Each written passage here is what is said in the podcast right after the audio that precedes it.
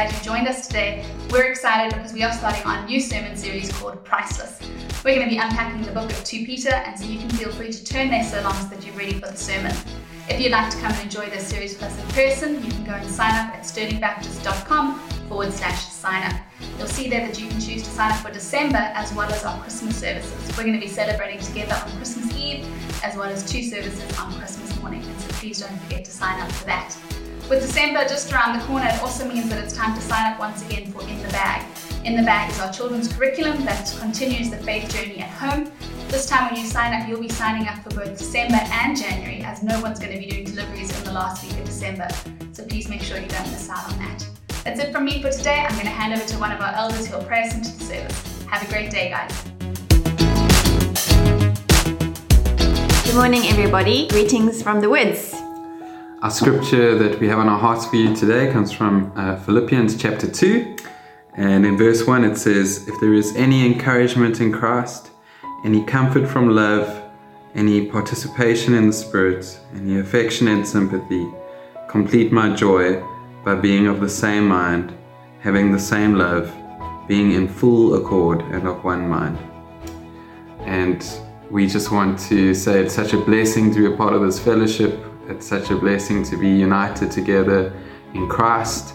And we uh, hope that you are blessed by this sermon. And we pray that the Lord will prepare our hearts as we uh, listen to it now. Our Lord Jesus, we just we come together in front of you and we just pray that you will really help us to listen to the sermon and to um, be able to put what we learned today into practice in the weeks to come, Lord.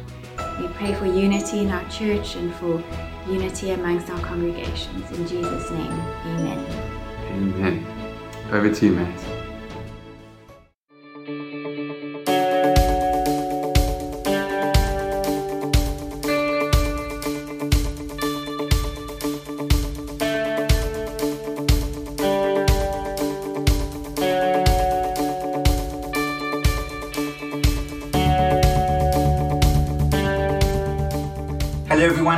To our Sunday online service.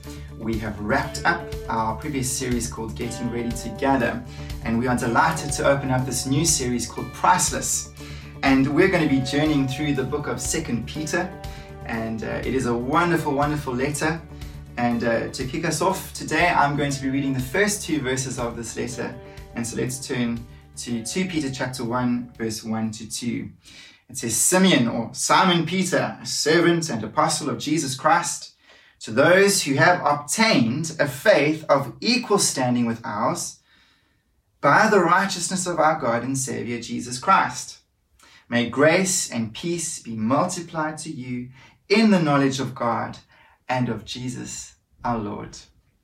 Now, I'm going to get to the reason why we've decided to call this series Priceless, but it's always good before we do that, it's always good to stop and when you read a letter of the New Testament or a book of the New, of the Bible even to know a bit of the history around what's the occasion for this writer uh, uh, for the writing of this letter, and we know that uh, Peter, the apostle Peter, the fisherman Peter that Jesus called, wrote this letter, and it's a very moving letter. It's a very poignant letter because Peter's about to die. It says in verse 14, Since I know that the putting off of my body will be soon, as our Lord Jesus Christ made clear to me. Christ prophesied the death of Peter. And we know that after writing this letter, he died shortly under the terrible persecution of Christians um, instigated by the Emperor Nero. And uh, the tradition has it that Peter did not want to be crucified the same way as Christ, and so he opted to be crucified upside down. And Peter uh, was crucified in Rome because that's where he stayed for 25 years. Rome was his base from about AD 45 to 67. And although Rome was his base, he would take his wife along and he would travel to various areas around the Mediterranean. In particular, he was clearly responsible for and very close to churches in the Asia Minor area. That's modern day Turkey, sort of western northern Turkey. We know in the first epistle that he wrote, the first letter in verse 1, of the first chapter. It says, Peter, an apostle of Jesus Christ, to those who are elect exiles of the dispersion in Pontus and Galatia and Cappadocia and Asia and Bithynia. These were all Roman provinces. And so it's a letter written to a number of churches, not just to one. And uh, it's very poignant, as I said, because in essence, this is Peter's deathbed conversation. It's weighty. He's only got this last chance to tell these people what he wants to tell them. And so he's choosing his words carefully. He's choosing the most important things that he wants them to remember after he's gone. And so it's a very poignant book, this. It's a very uh, special letter. And so we already see uh, in my next uh, uh subheading under this introduction is what the purpose of this letter is. Why did he write this letter? Well, he wants them to remember the summary of his teaching to them in verse 15 of the first chapter it says, And I will make every effort so that after my departure you may be able at any time to recall these things. His great concern is that they remember his instruction to them in the Lord. But the other reason why he writes this letter is he wants them to see how precious and priceless their faith is. And that's where this term for our series comes from. Priceless. That's where Peter starts, and that's where he wants them to orientate around. What he wants them to orientate around is the priceless nature of their faith. He says in, in the very first verse of this opening chapter of the letter, he says, To them that have obtained, or you can say received, a faith of equal standing, which could also be translated of equal value, of equal price, equally precious as ours. He talks about he wants them to see how precious and very great these promises in Christ that they've received. This faith that they have, it is the greatest thing that has happened to them and far greater than anything this world has to offer. That is what he wants us to start off with and orientate around. But he also, he wants them to not only see the pricelessness of this faith that they've received in Christ, but he wants them to grow. You see, Peter understands, as we need to today, that receiving this priceless gift of faith is only the beginning. This faith is like a seed, and all of the power and potential is in the kernel of that seed. But that seed needs to be planted in our hearts, and it needs to be nourished and nurtured with certain things so that it grows. A seed can turn into an oak, but you have to add some things to it. You have to nourish it and guard it. It's priceless. It needs nurturing, it needs guarding, it needs nourishment. And that's what Peter wants his guys to see is that the pricelessness of their faith needs to be translated into them treasuring this faith through application and nurturing and nourishment and guarding of it. And that's what comes through in the second verse of this opening chapter. Paul wants this faith to impact their lives. He wants them to furnish out this faith. And it comes through, it says, May grace and peace be multiplied to you in the knowledge of God and of Jesus Christ our Lord. Is Paul is saying that he wants to see them have this faith, working this faith out into all of these areas of their lives. And it's, it's very beautiful, this, this uh, word for knowledge, in the knowledge of, of verse 2, epigenosis. It means to have knowledge acquired from preliminaries, or in other words, you start off with a little bit of understanding and you work it out to a full knowledge. That's what Peter wants these guys to do. He wants this precious faith to be the thing that they think about and apply themselves to and guard and nourish and nurture more than anything else in this world. And in essence, the whole summary of Second Peter comes through in these first two verses of it. The first verse is Peter wants them to see how great their salvation is, how wonderful it is. And the second verse is that they would multiply out. It would be multiplied into their experiences in everyday living. He wants to see them come to a full knowledge and growth in the Lord Jesus Christ. And that's how the book ends. It says in chapter 3, verse 18, but grow in the grace and knowledge of our Lord and Savior, Jesus Christ. The last reason for the purpose of writing this epistle is that he knows that these Christians are facing a lot of dangers. You see, the Christian life is full of challenges and trials and difficulties, and he understands it. In actual fact, the Christian life is quite treacherous. I was thinking about that verse that we don't often focus on in the, in the hymn Amazing Grace, written by John Newton. He says this He says, Through many dangers, toils, and snares, I have already come. That's what the Christian life is. And Peter, being such a good shepherd, such a good elder, he knows that these guys are in danger, as we all are as, as believers. They're, these, but particularly these Christians are facing difficulties on the outside. In 1 Peter chapter 1 verse 6 he says, In this you rejoice, though now for a little while, if necessary, you have been grieved by various trials. These guys are facing pressure in the circumstances and relationships um, of their lives. They're experiencing hardships. So he knows they're facing dangers from without, but they're also facing dangers from within. And he says that they have to be careful of these dangers. And that's the purpose of Second Peter is one of the great dangers that face the Christian within is forgetfulness. That might sound a bit strange to you, but I will put it to you this morning. The two most dangerous things in the Christian life are ignorance and forgetfulness. If you don't grow in the knowledge, that's why the second verse of this first chapter says that grace and peace might be multiplied to you in the knowledge, coming to a full knowledge of God and Jesus Christ, your Lord is if you lack knowledge, and it comes through again in chapter 1 later on, it says, To your faith you must add zeal, ah, determination, but then you must also add knowledge. It comes very soon in your faith. You have to grow in the knowledge of God. Ignorance is going to be a threat to you experiencing the fullness of your salvation in this life. You will not be able to furnish out your salvation if you remain ignorant. That's why we devoted to the apostles' teaching. If we go back to Acts chapter 2:42, it is vital for our progress in the Lord. Ah, but that wasn't the problem with these uh, Second Peter Christians.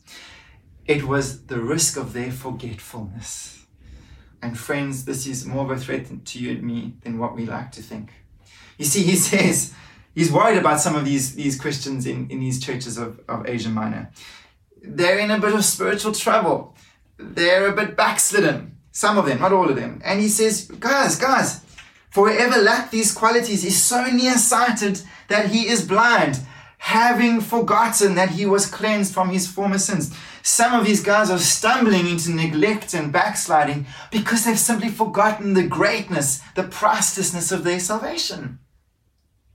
And therefore, he says in verse 12, Therefore, brothers and sisters, be all the more diligent to confirm your calling and election. If you practice these qualities, you'll never fall. And therefore, I always intend to remind you of these qualities, though you know them and are established in the truth. What he is saying is, Brothers and sisters in Christ, be careful of forgetfulness. That nearsightedness means you begin to lose focus of what things really are or how things really are, and you begin to become narrow, nearsighted. This world becomes much to you. The troubles of this world become much to you. The performance and disappointments and circumstances and pleasures of this world, it all becomes nearsighted. And that is the greatest threat to the believer moving on in his or her faith of being able to furnish out this faith, of being coming to a full knowledge of God. And I want to make the point today that we must remember all the time we are all at risk of falling into forgetfulness. And the proof of 2 Peter is that growth is not a foregone conclusion for the born again believer. The fact that we have received the seed of faith, this incredible gift, as we will see in a moment, does not necessarily mean we'll go to apply it de facto or, or um, as a fait accompli. But rather, my friends, you and I have to apply this faith. And Peter is so concerned in writing this letter that these people run well. As Paul put it, they finish the race, they fight the good fight, and they enter into glory with a great inheritance. And so, Peter, knowing all of this, he wants to guard and grow these people. He wants these people to guard and grow in their priceless and precious faith. And so, today, really, it's a very simple sermon, but I only have two points um, after giving this introduction to the, the text. The first point I want to say today is this is, is that we are to see our faith in Jesus as the most priceless thing in our possession. We are to see our faith in Jesus as the most priceless thing in our possession. I'll read you verse 1 again. It comes through so beautifully. Simeon Peter, a servant and apostle of Jesus Christ, to those who have obtained or received a faith of equal standing. Remember that equal standing of equal value, equal preciousness with ours. He's talking about us apostles. By the righteousness of our God and Savior Jesus Christ. Peter wants these guys to see their faith in Jesus as the most priceless thing.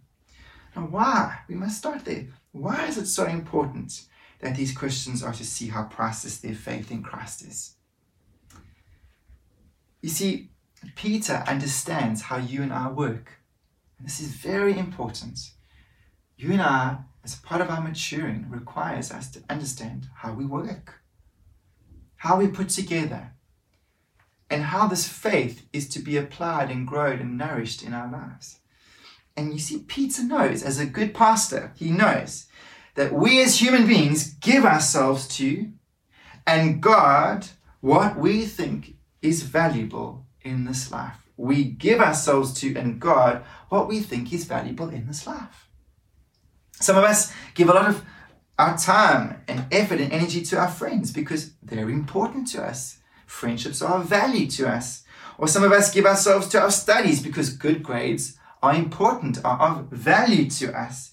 Or some of us give ourselves to work because a feeling of success and achievement is important to us. Some of us give ourselves to exercise and to diet and to comfort and to family or to be recognized or accepted by other people because we so value what other people think about us. And friends, this is the point that Peter understands. We prioritize our lives around the things we value. You prioritize your life around the things that you value. Do you want to know what you value most in this life? It's what you build your life around. It's what you allow to drive, run, or control your life. And it's really important to stop from time to time. It's a good exercise, it's an honest exercise. But to be really frank and rigorous with yourself and to go examining yourself and saying, you know, what's important or what in the way that I am living am I valuing in my life? Ask yourself the question right now. Think about the thing that dominates your life, thing that you build your life around and value, a thing that you're so preoccupied with.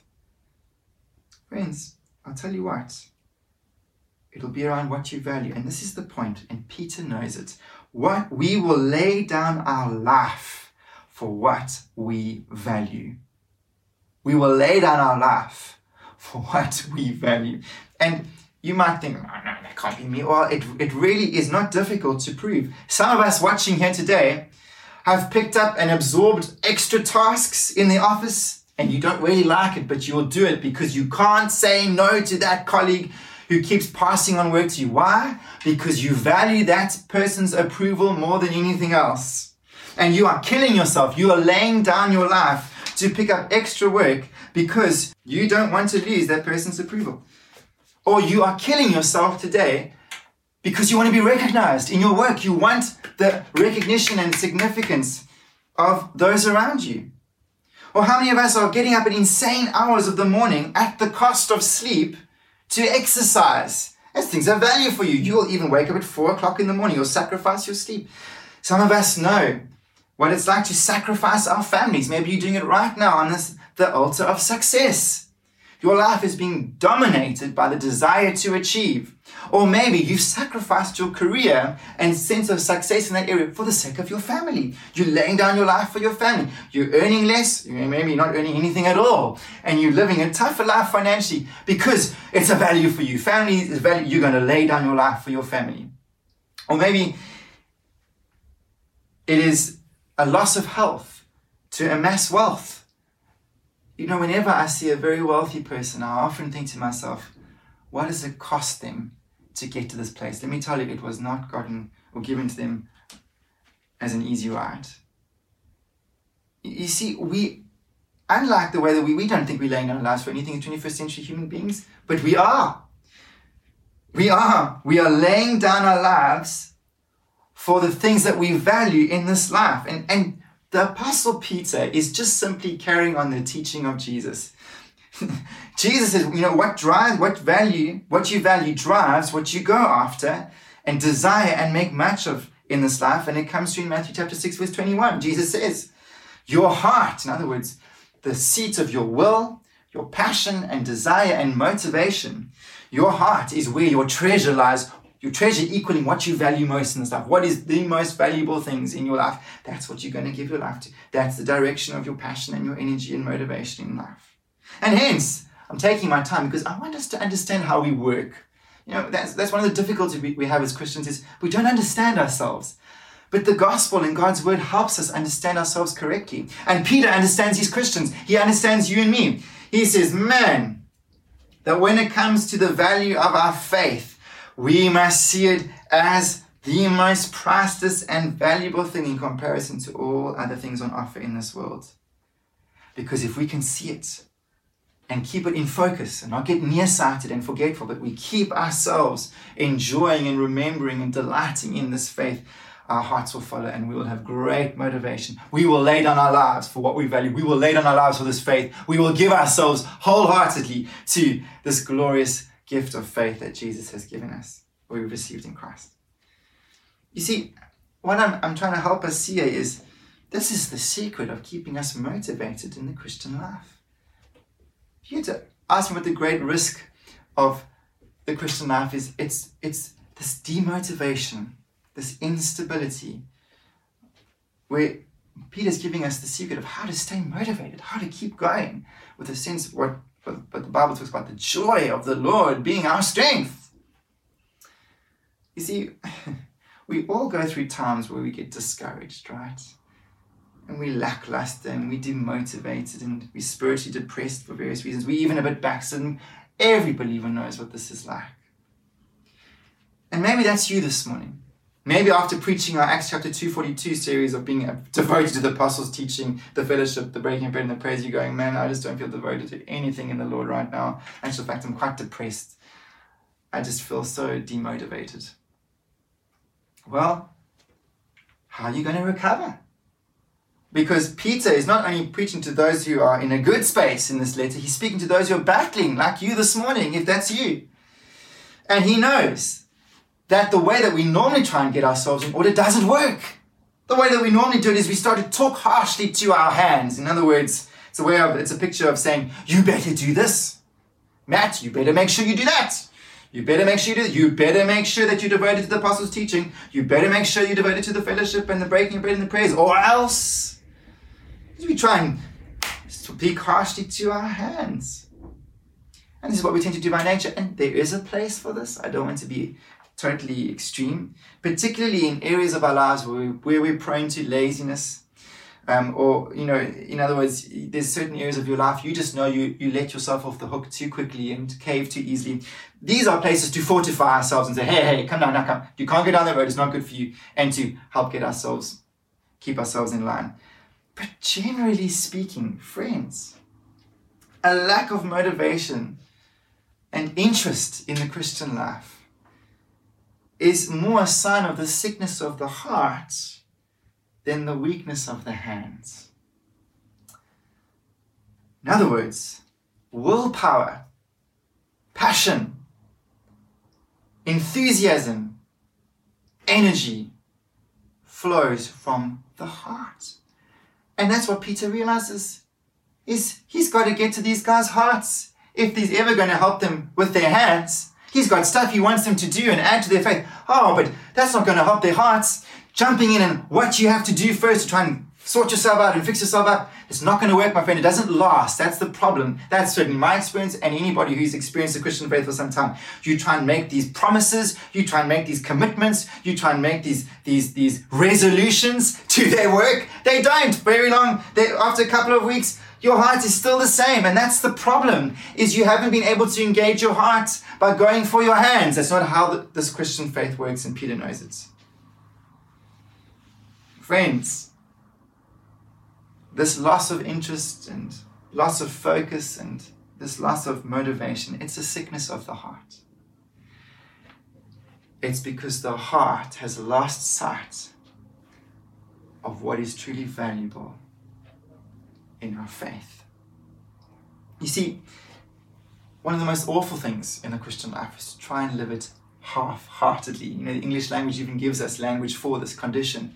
Is you can't do it. And Peter knows it. I know it. I cannot live out this Christian faith authentically and fully and experience all that it has for me if I am half hearted. It doesn't work. And half heartedness means your heart is stuck between what it sees value in Christ as, you know, versus something else. There is something else that has gained its attention that you've placed value on, that it's lost sight of in terms of faith and has put its sight on something else. That's where the trouble starts to come in. That's how half heartedness begins to creep in. And that's the danger Peter wants to avoid in your life and mine. You see, that's what David prayed when he sinned with Bathsheba. He says, Lord, give me an undivided heart what interested David was, yes, it was a bad thing to sleep with another man's wife and then murder him. Sure, that's really bad. But what was worth for him was, how did he get there? And David could see, oh, it was because his heart started to value other things more than God. He had lost his, his undivided heart. And what we're talking about here is a wholeheartedness for Jesus. You see, that's what Peter is interested in is how can he keep his people's hearts wholehearted towards this God. There's only one way is if you help the heart constantly see over and over and over what is the treasure in our lives, what is of most value, what is priceless. Oh, ah, that's where the heart's going to be. That's where it's pumping energy and will and motivation is going to attach itself to or going to flow in, is where it sees there's the most value in, or what has the most value to it. Now, I've taken a long time because, friends, what you need in your life more than anything, what I'm interested in more than anything today, in your life and mine, is to see how wonderful this faith is, is to see what God has done for you in Christ first.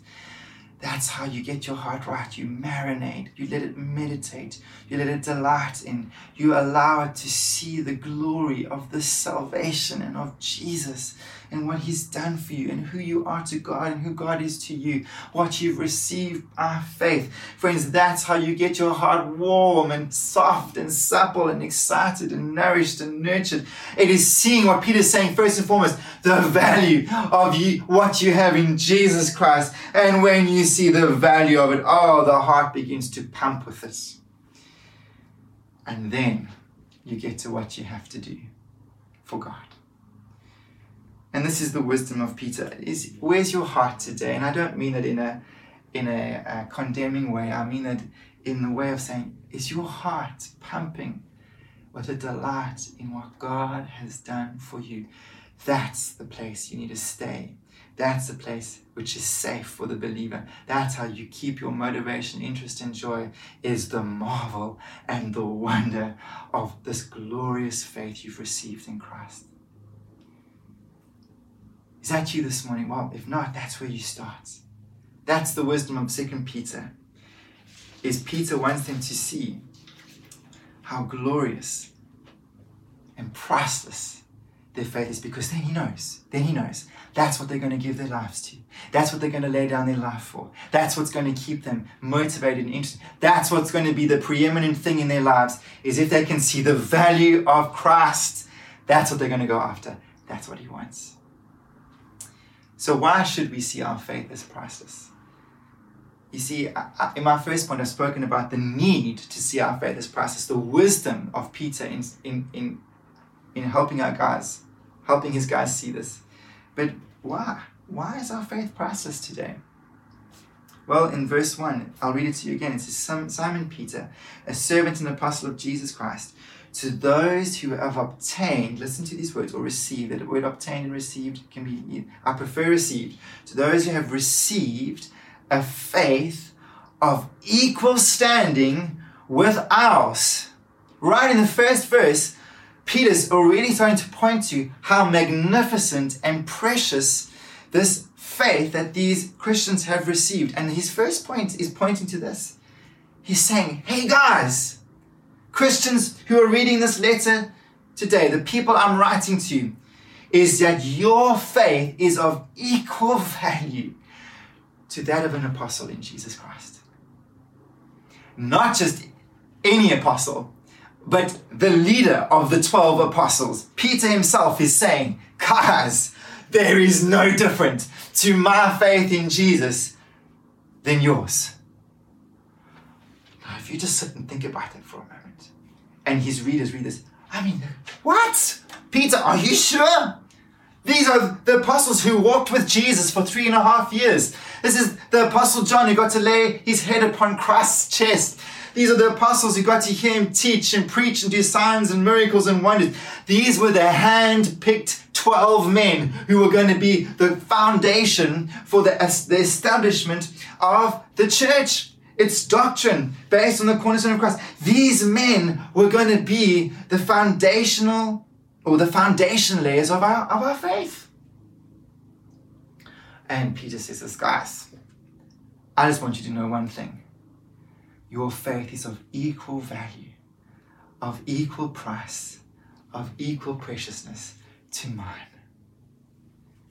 Now, that's crazy. In other words, what Peter's saying is, your faith gives you the same access that I have to Jesus. In actual fact, because of this new covenant and the Holy Spirit inside of your heart, believe it today. Your access to the presence of Christ goes way beyond those what those disciples had when he was with them in the flesh on earth. Because they could only get as much of his attention that he could give them in that moment. Now, through the Spirit as a believer, you have direct access 24-7 to the presence of Christ. It's incredible. And I'm sorry, Mr. Pope, who says he's the successor of Peter, we're the successors of Peter's faith too, because we have a likeness, the same like precious faith as what he did. There is no difference. It's the most glorious thing that you can, can you can allow yourself to enjoy is the fact that you don't need a pope, you don't need a priest, you don't need a father, you don't need a vicar, you don't need a pastor, you don't need an elder to give you access to this glorious Jesus Christ in his presence, because your faith is the same in value as even the apostles. Isn't that incredible? The same knowledge and revelation which the faith of the apostles enabled them is the same faith in you. Everything the apostles could understand in their lifetime, and it, there was a limit, is the same that you can understand. You can't go beyond what they got through their faith because your faith is equal to theirs. I'm not going to go down all of that. But the bottom line is this whatever they saw and understood about Christ is available to you. Oh, the power and the miracles that their faith in Him. I mean, these guys raised people from the dead, saw visions, prophesied, ministered in such power. Friends, that same faith that enabled that power in their lives is in you. Isn't that incredible? We have a like precious faith to even the great apostles. And just think how radical this is today. Anybody watching, the humblest Christian, you might have no education, you might have no breeding, you might have no money, you might have no, no, no status in this world or significance. I want to say to you today if you have this faith in Jesus, you have the most priceless gift greater than this world could ever offer, and it's of equal standing to any other believer, including the 12 apostles.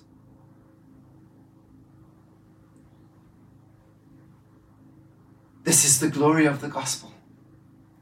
Is your value to God is exactly the same as an apostle because you have the same faith given to you as a gift.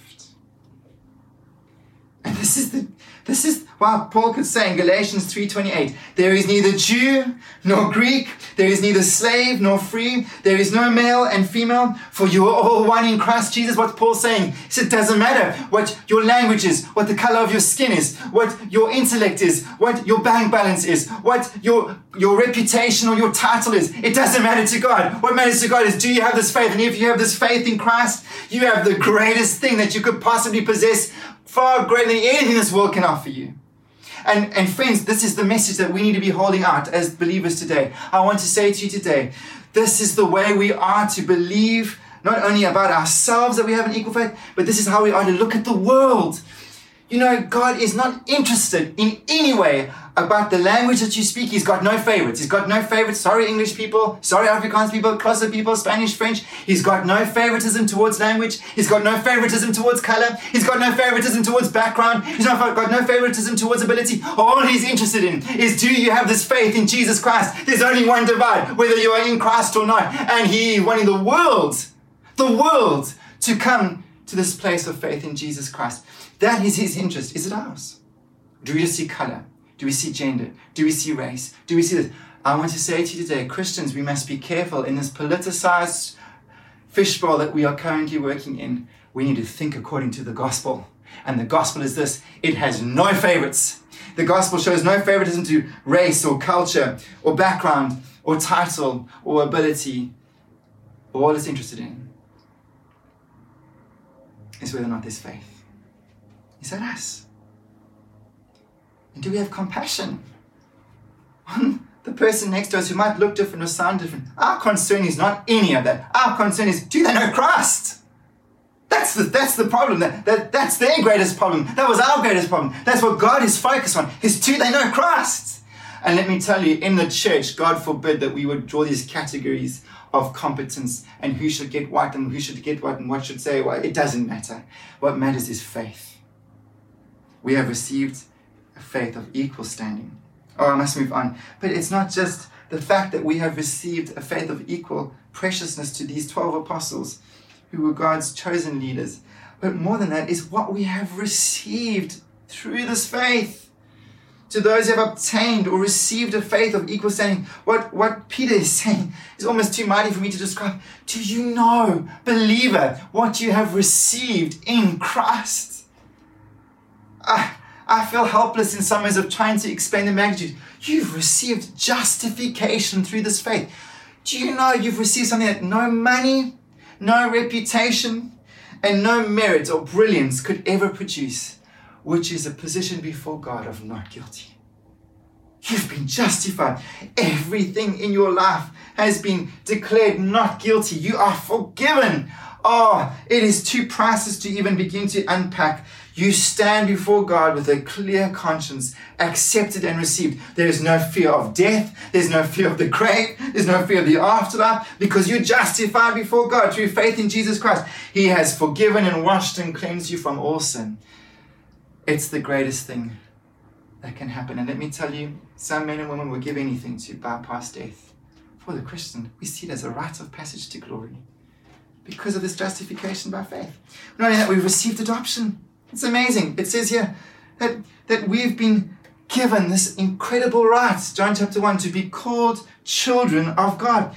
God loves you, not as a servant, not as just a part of his creation. He loves you as a son and daughter.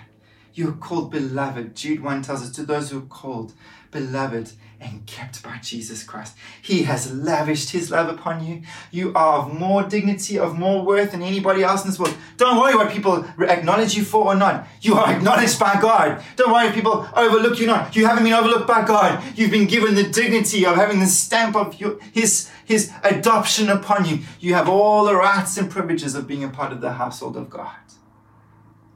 Who cares whether you made the first team rugby or not? Who cares whether or not you are the best at what you do or not? Who cares whether or not you get applauded ever for what you get to do in this life? If no one recognizes you, doesn't matter. You've been recognized by God. You're his son and daughter. You have been given the dignity of being called beloved by the one who really matters.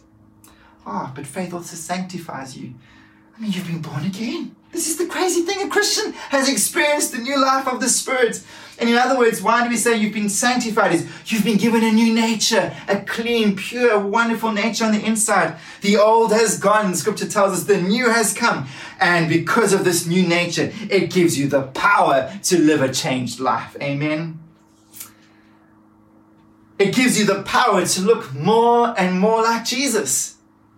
It gives you the power to be changed from one degree of glory to the next. No self help book will give it to you. No uh, clinical or, or, psychological wisdom will be able to get, give you what this power of your faith enables in your life. It will change you if you will let it. It's powerful. Ah, but there's not only this, we're talking not about what we've received in this, but this faith assures us of our glorification. Do you know that this world is passing away. It's not going to be long before what truly is going to last forever is going to be visible by sight, though we believe it by faith now. Let me tell you, the greatest is yet to come in your life and you are secured for it in Christ. This faith has secured you to an eternal future. What can your bank balance truly buy? Buy you a nice car, buy a nice PS2 or 3 or whatever it is now, 50, whatever. It can buy you a nice house or maybe a nice facelift. But let me tell you what, it can't buy you eternal life. And let me tell you what this faith has given you, has been given you a kingdom, has given you a position that in the new heavens and new earth in which righteousness is going to, you're going to be in the presence of God forever. That's what this faith has enabled in your life. This is your destiny. Can anything in this world amount to that? No, you see, friends, this is the most glorious thing that's happened to us. Is this gift of faith. But I want to say to you, this is a gift. And I close my sermon to say this.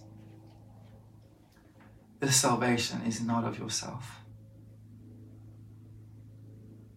You were called to it it was gifted to you. Jesus put it like this You did not choose me. In other words, you didn't decide this was a good idea and find it on your own. No, no. I chose you and appointed you to bear fruit. John 15, verse 6. And he said before that in John chapter 6, verse 44, he says, Don't think that this is of your own accord. He says, None come to the Father but through him. When he asked his disciples, Who do you say that I am? And Peter pops up, this very same Peter wrote this letter, You are the Christ, the Son of the living God. He said, Blessed are you, Peter, for flesh and blood has not revealed this to you, but my Father who is in heaven. Friends, I'm, I'm, uh, I, with awe and wonder today, I want to say to you today, the reason why your faith is so precious is because God chose to give it to you. There were millions of other people and they're out there who don't know Jesus. They don't have what you have because God said, I wanted you. I've chosen you and I'm entering into a realm I don't understand. I can't explain, but it is true, my friend. It is true. Ephesians chapter 2, verse 1 says, You were dead in your trespasses and sin. Your spiritual capacity to understand God, respond to Him, and to please and live Him was zero. You had no ability to grasp Christ and your need outside of the grace of God. You were utterly lost. And what God did one day is He came to you by the power of His Spirit, and it was a specific day, as I'm going to prove right now. He chose the day of your salvation. He summoned you and He awakened you from your dead slumber, your dead sleep, and He gave you newness of life. It's called awakening. He began to open your eyes. It's called illumination to your sin. That's what Jesus said. It is the Spirit who convicts of sin, righteousness, and judgment. You didn't know that yourself. You thought you were fine before God. You thought you had everything you needed. In actual fact, you hated Him because He interfered with your life and your independence and how you wanted to live. Oh, but God came in on a day. He's op- he opened your eyes. He helped you see this illumination of the Spirit of your need for Jesus. And this is why it's called the gift of faith. Because of all of this, He enables you to see, I need Christ and I'm running, I choose Jesus. He enables the most logical decision of your life, but He has awakened you to it. He's opened your eyes to it. He's given you the power to respond to it. That's why this faith is a gift. Yes, you respond to Christ, but it's a foregone conclusion because Jesus, for the first time, is real. You understand that this is the only hope. And friend, that faith has been given to you as a gift because you were called to it. I don't understand it. It's a mystery. It's just like prayer, like I shared last week. I don't understand it. I don't understand if I use prayer again. I don't understand why God asks for prayer because He doesn't need it. But He does ask for it. He's sovereign. He's totally sovereign. He knows the beginning from the end. And yet, although this is the case, he binds himself to prayer. He says, This is how I want to work, as I want to work through your prayers. I don't need them, but this is how I want to work. And this is how it works with salvation. Let me tell you, God doesn't need anybody to save another person. He has called. It's called the doctrine of election. I don't know how it works. Don't ask me to explain it to you. But it's true. His friend, salvation is all of God. It's initiated by God and enabled by God and given as a gift by God.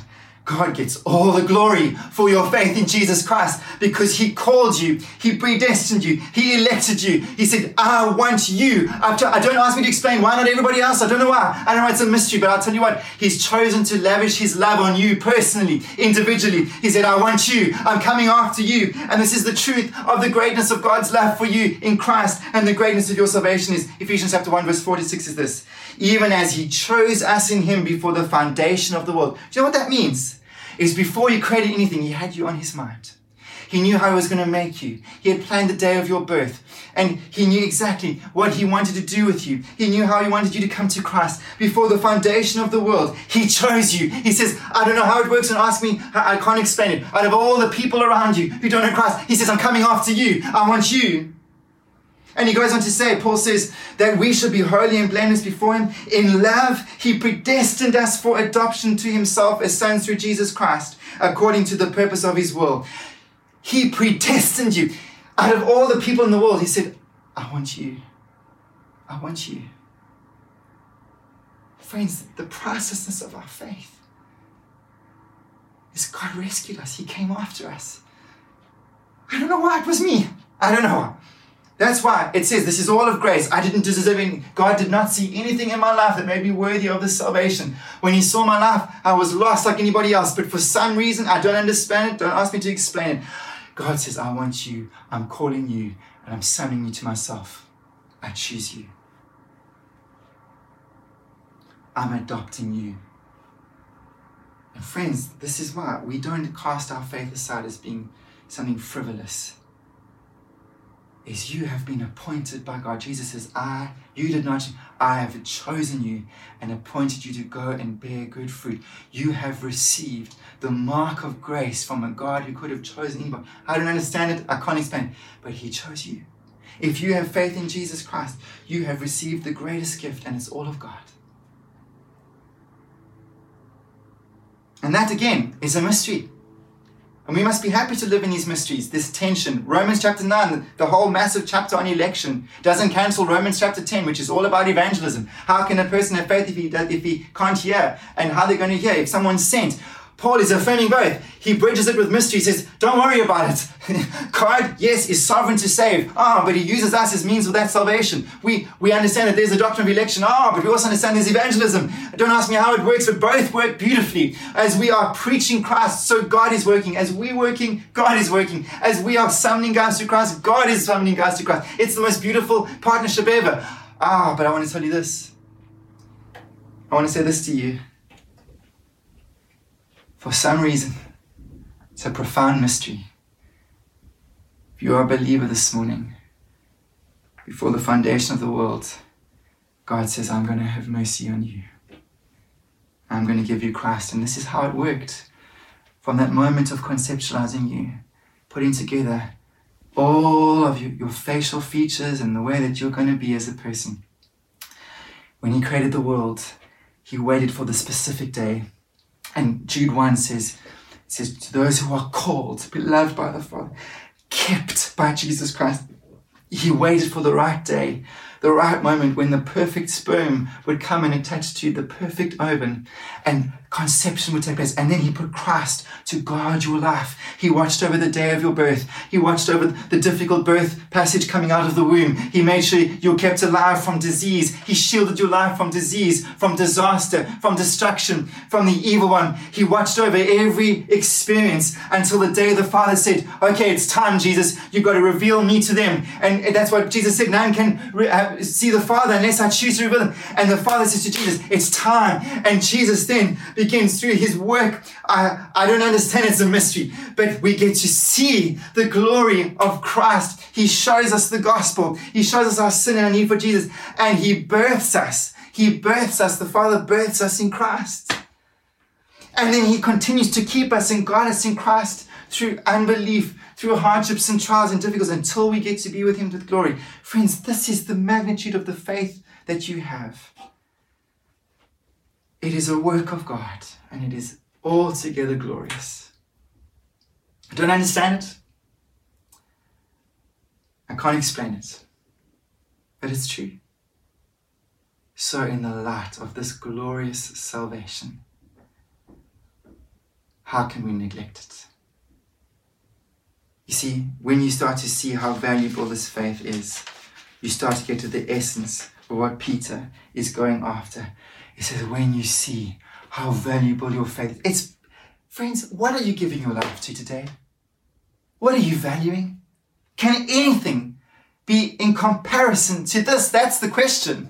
That's what Peter's going for. He's saying, This is surely so worthwhile to pour your life out over. Surely your response to the love of God is to love Him back. Surely the heart is melted by the mercy of God, the pricelessness of His grace upon our lives, and the grandeur of what He has done for us. And this is where we start today. Is to let our hearts be nourished and nurtured and marinated in the glory of grace. See, we don't deserve any of this. That's the crazy thing. And legalism always tells you what you must do. That's where it starts. Legalism tells you you have to do this. Grace starts by telling you who you are. We don't deserve it. That's why it's called grace.